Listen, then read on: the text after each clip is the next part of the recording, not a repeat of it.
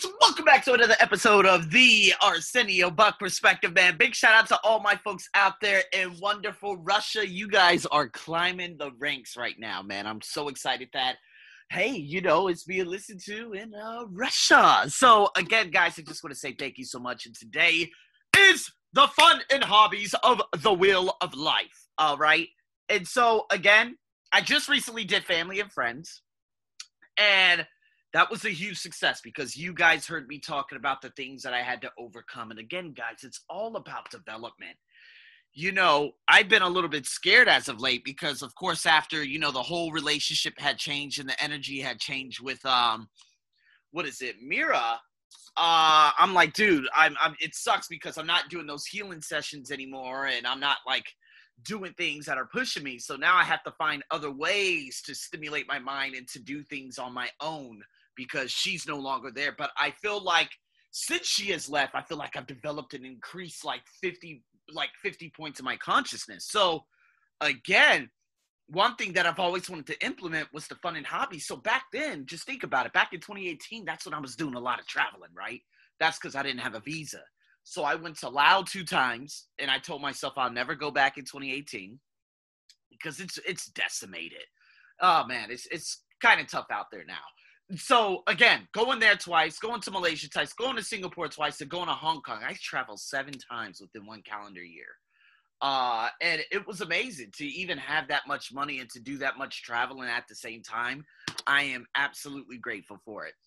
And at the same time, I felt like there's a problem when you feel that you have to travel outside of a country because you feel like you're suffocating. This is how I felt back in 2015, 2016 especially. If I didn't travel for 3 months outside of Thailand, I would get very agitated. I would get very angry, and I would just hate it.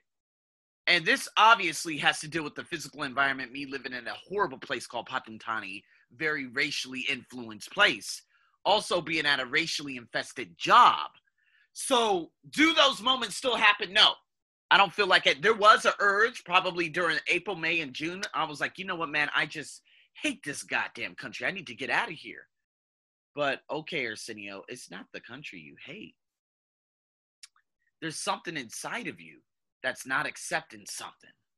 So you need to ask a better question. Because when I was like, yeah, I'm going to be going to Costa Rica, I made up in my mind, I'm so excited to get the hell out of this country. What makes you think that Costa Rica is going to have all of the marbles and all the gems that you're looking for? It's kind of like the little boy in the book, The Alchemist. You know, I kept searching for something. Then I'm like, you know what? I have all of this right now. Why do I need to leave? Oh, it's because you need to go to the pyramid. But does the pyramid actually mean an extra destination? What does it mean? What do the pyramids mean? And so that was one thing I said, you know what? How can I get more in touch without needing to always leave? So implemented fun. I was always a workaholic, right? So the workaholic meaning back in 2015, 2016, 2017, I was always about work, salary. Although that salary was non-existent to begin with. I was working for someone else's finances, but not working for my own. When I was doing that, sure, I was able to do some traveling. Sure, I was able to go back home to America and buy a couple of things, but I was completely discontent with so many things in my life back in 2017, especially 2016. When I went to Vietnam and I came back, when I went to Bali and I came back in 2016, I was like, man, fuck this country, because there wasn't an acceptance that was happening within myself. And of course, the society I was living in at that time was disgusting. So being that workaholic, I realized, you know what, man, if I'm a workaholic, why am I putting all this time and effort into having someone else, you know, grow their own finances? I want to grow my own. And this was that big stepping point, which we're going to be discussing, of course, with the wealth, the personal development, and the career. Because I told myself, if I'm going to work, if I'm going to put in 45 hours of work for someone else, that's the limit. That's all they're getting. That's all you're getting. And while I'm actually putting in that work, you know, for particular classes and stuff where they do not want to engage with me, I'm going to be developing my own business. See, we're very quick to put in 40 hours a week for someone else, but we're not really invested into putting 40 hours a week in our own selves. We're quick to drink beer beginning at America, quick to start drinking beer at 9 a.m. and tailgating for these bullshit ass sports team or sports teams that don't really give a shit about you, but you're not willing to tailgate in a vision party and to have that vision party to develop yourself along with your friends and family. I'm just saying, I'm putting a lot of things into reality. So I said, you know what? How can I put more fun into it? Well, I stopped saying, okay, no more workaholism. All right. Now, of course, I did away with this a long time ago, but, you know, I had to dump off a lot of bad jobs in the process. And again, we'll get into that with, you know, career and whatnot. But when I started dropping off these jobs, I'm like, okay, now I can finally start working on myself more rather than working for other people's finances. And two, I could dedicate time per week to implementing fun. And that fun means nature. So the first time, of course, when I finally started getting rid of relationships, and that's what we're going to be discussing in the next one, romantic relationships, I started bringing in really good people. And so, again, Nen was one of the big ones. When I brought in Nen to my life, and when she came into my life, and when I got rid of a very toxic relationship, and I'm going to discuss that more in detail next, I said, oh, where do you want to go? Oh, let's go somewhere. Okay, where? Kanchanaburi. Okay, let's go here. Let's go there. I said, all right, let's go to Ratchaburi. And then the next week, we went to Bang Kachao, which is like this foresty area in Bangkok. And then the week after that, we went to Wahim. These were all very relatively cheap trips, but it was able for me to get back in touch with nature.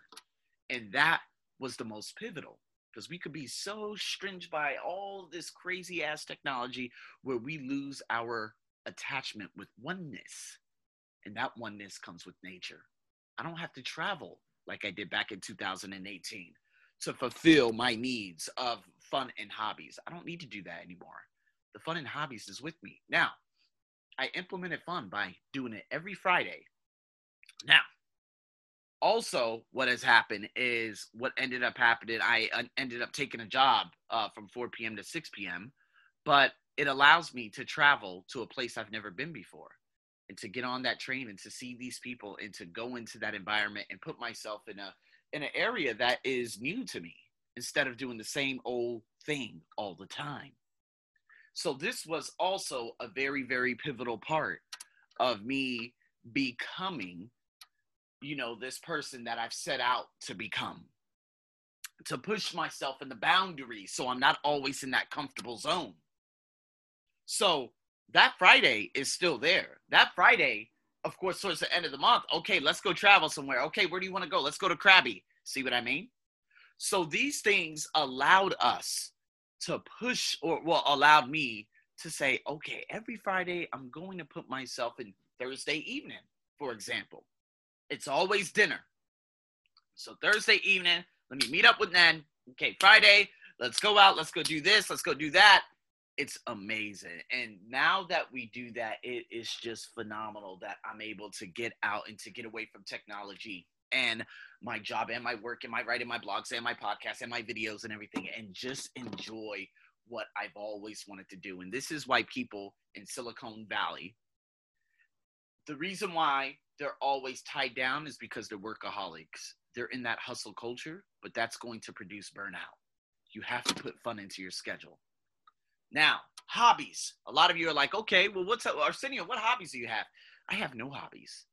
My hobbies are now my passion. People thought, oh, my podcast would be a hobby. No, a hobby is something you do on a routine basis that, you know, it could be badminton or this or that. But to be honest with you, those are just passions. Those are things that you absolutely love to do. Taking up a hobby ultimately becomes a passion. Drawing is a passion. Some people will look at drawing as, of course, like, you know, a hobby, but podcasting is not a hobby.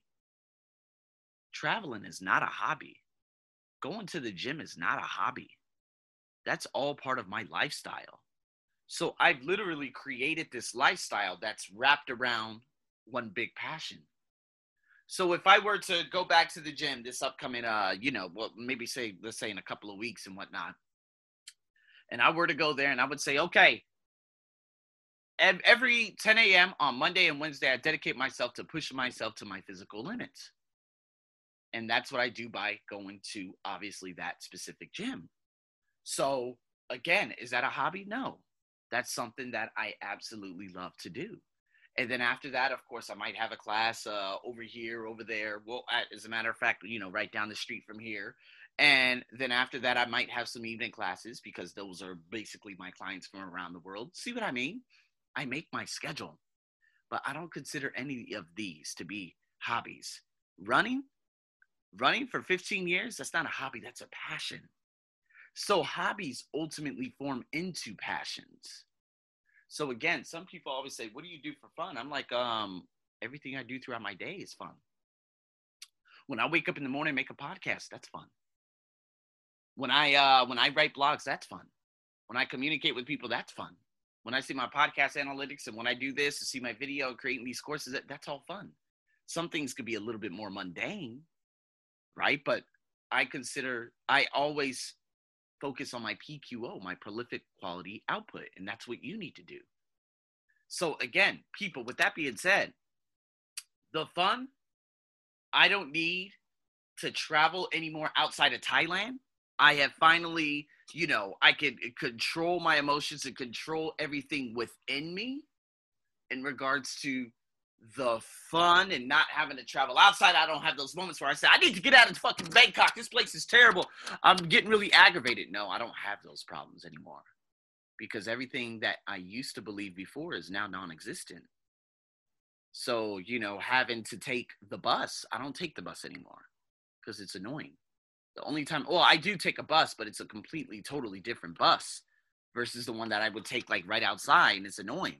I have to wait for it. I always get very angry, and I'm like, you know what? Let me just take the motorcycle. Motorcycle takes me to the train 3 stops, and then I get on the really clean bus there. That's only about, 1.5 kilometers away, not even a mile, really close to a mile away from my job. So in saying that, what I do is I don't have those big bursts that come into my life saying, oh man, I'm on the bus and this lady was this and that was that. I limit the amount of interaction I have with people who are just ignorant. I don't make eye contact with older people. I don't look at older people because I know that more than likely they're going to look at me in a particular way and I'm going to react in a different way, right? That little stimulus, that little gray area. So I don't look at them. But for other women and women who are younger, I can finally look at them without having to look away. The eye contact is always there. It was never there 3, 4, 5, 6, especially 6 years ago. Because when they look at me, they would look at me in a disgusting way. They would clutch their purse. Same thing would happen with Barack Obama when he was living in Hawaii. Going up the elevator, people clutch their purses. This is the Filipinos out there in Hawaii. So if we look at what I had to go through here, it was very similar until I upgraded that mindset. Now, all those events, they don't happen anymore. And if they do, I'm no longer responsible for it. You could clutch whatever you want. It's none of my business. Don't know who you are. Goodbye. I wish you the best in your life, though.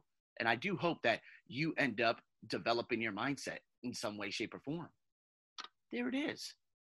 I'm not responsible for your bullshit. And a lot of you don't need to be responsible for other people's bullshit either. So with that being said, a fiery one this morning, people. I hope you guys enjoyed this. Gonna get my running on, gotta get my workout on, and man, you guys stay tuned for more, man, because oh boy, this upcoming week is gonna get even deeper. So stay tuned. Over and out.